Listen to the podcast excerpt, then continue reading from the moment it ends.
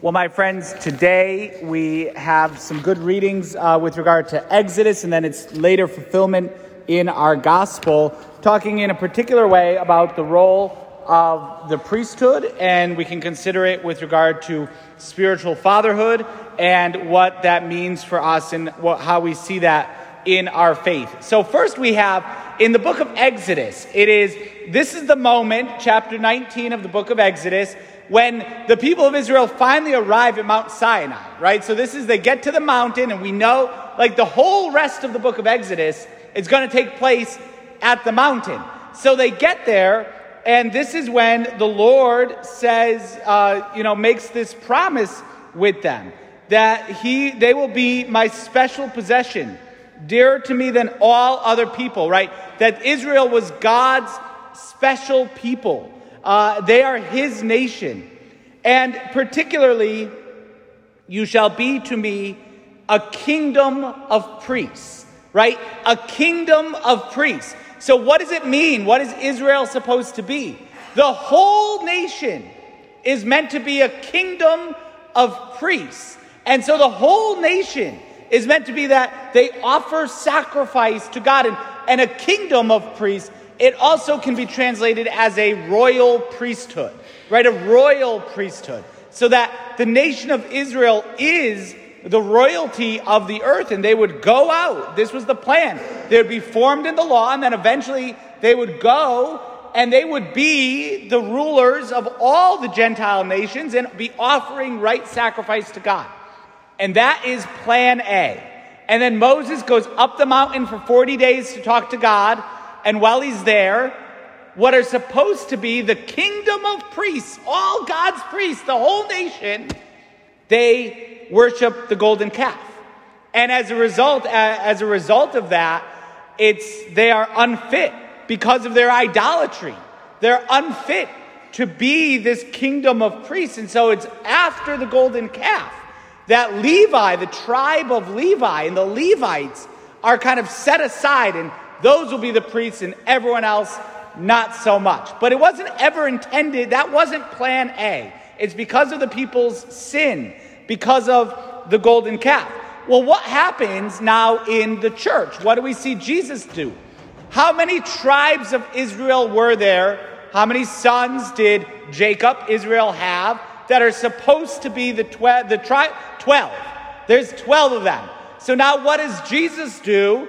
in the ninth and tenth chapter of John's of Matthew's gospel. In the tenth chapter of Matthew's gospel, Jesus appoints his twelve apostles. His twelve apostles, because Jesus isn't just a rabbi who's doing rabbi things.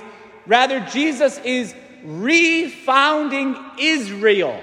He's refounding the nation. He is the new Adam. He's the new Moses. He is refounding Israel.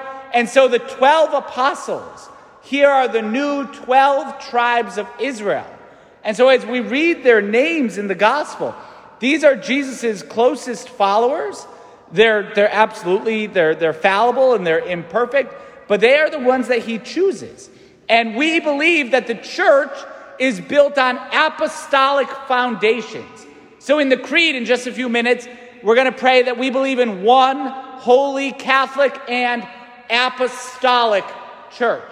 It means that the church is founded on the 12 on the preaching of the 12 apostles on peter's confession of faith and jesus says you are peter and upon this rock i will build my church we're going to get to that later on in the summer um, but then now the 12 apostles apostolic foundations that we can trace our church and we can trace particularly the hierarchy of the church right back to the apostles. And so, whenever we read the names of the 12 apostles, you know, it can be easy just, anytime you get a list of things, it could be easy to check out, right? It can be very easy to be like, ah, whatever, those are the, they're the 12. Like, no, these are individuals. They're individual men Jesus called and chose, right? Simon, whom he called Peter, and his brother Andrew. James, who was the son of Zebedee, and his brother John. Philip and Bartholomew, Thomas and Matthew, the tax collector. It's interesting. Matthew in his gospel is the only one who identifies himself as the tax collector in the list of the apostles, right? As if he's saying in his own gospel, like, yeah, None of these apostles came from perfect backgrounds. I myself, writing the gospel, was a tax collector, right? Matthew, the tax collector, James, the son of Alphaeus, Thaddeus, Simon from Cana, and Judas Iscariot, who betrayed him. The 12 apostles. And the church founded upon these apostolic foundations. And so it's from the relationship to the apostles that we have the role of spiritual fatherhood in the church. And so the apostles, they went out and they started with just the Jewish nations and Jewish people, calling them back, right? Go out to the lost sheep of the house of Israel. And so they went and they preached primarily to Jewish people while Jesus was alive.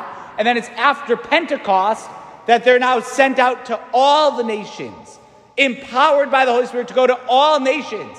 Finally, getting back to that plan that we had back at Mount Sinai that the people would be founded in the law of God, which now is not the old law, but the new law of the Holy Spirit, and that they would go out, the 12 tribes, going out to all nations and preaching the gospel and bringing the message of God and being a royal priesthood, being offering sacrifice and exercising a role of governance.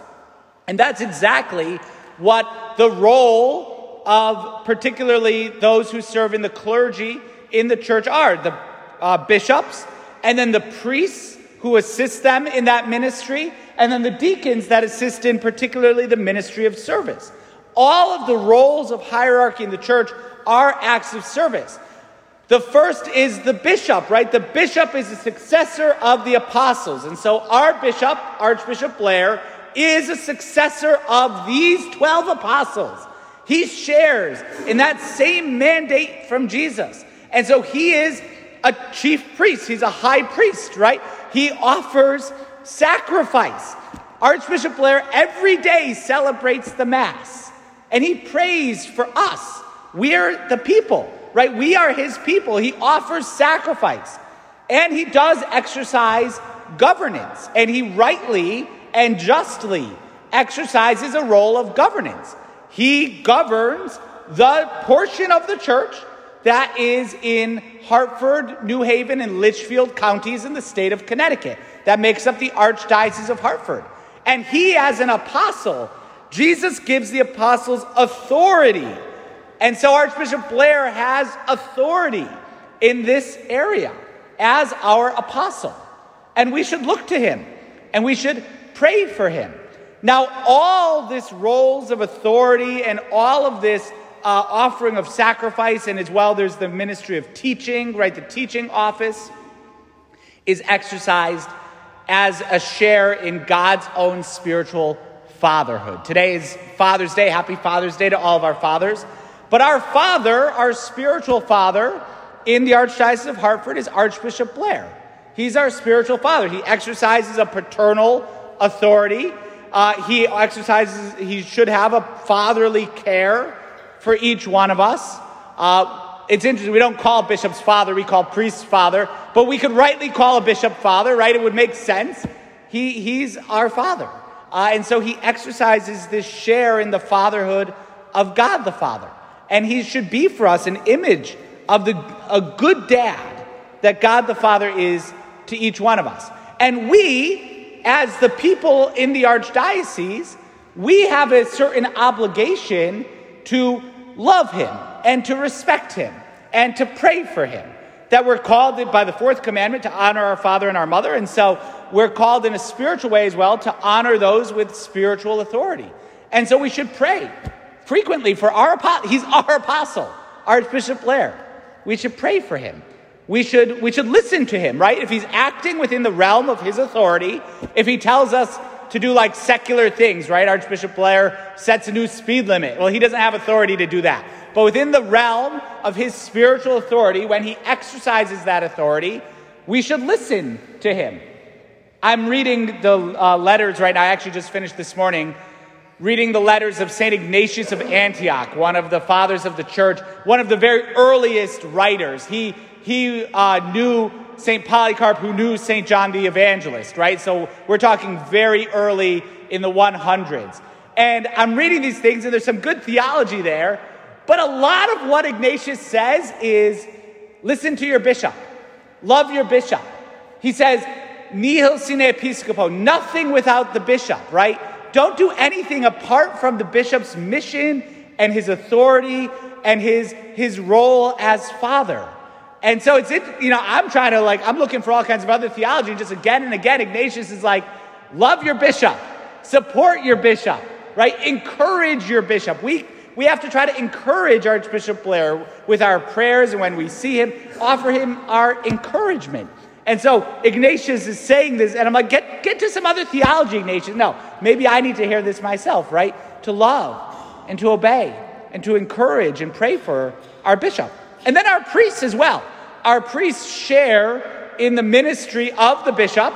They don't, it's not any ministry of our own. We share in the bishop's ministry. Father Gutierrez and myself and Monsignor Matera, we share in Archbishop Blair's ministry. We are just cooperators with him but in the way that we exercise and try to exercise this spiritual fatherhood, right? It's not, my vocation is not just to run four nonprofits in the city of New Britain, right? No, it's to be father and it's to be priest and at times to exercise that governance over our spiritual patrimony and sometimes to make difficult decisions right? Parents have to do that with regard to their families at times, making, making tough decisions and, and needing to see what the good of the family entails. But it should always be done in an attitude of fatherhood, of, of exercising that fatherhood. Okay, here's a last point, right? Uh, the Israelites were called to be a kingdom of priests. And so there's the ministerial priesthood sharing in the mission given to the apostles. But with Jesus, the new Moses, we also have, we believe, the priesthood of the baptized. So we all share in the priesthood of Jesus Christ. What does a priest do? Offers sacrifice.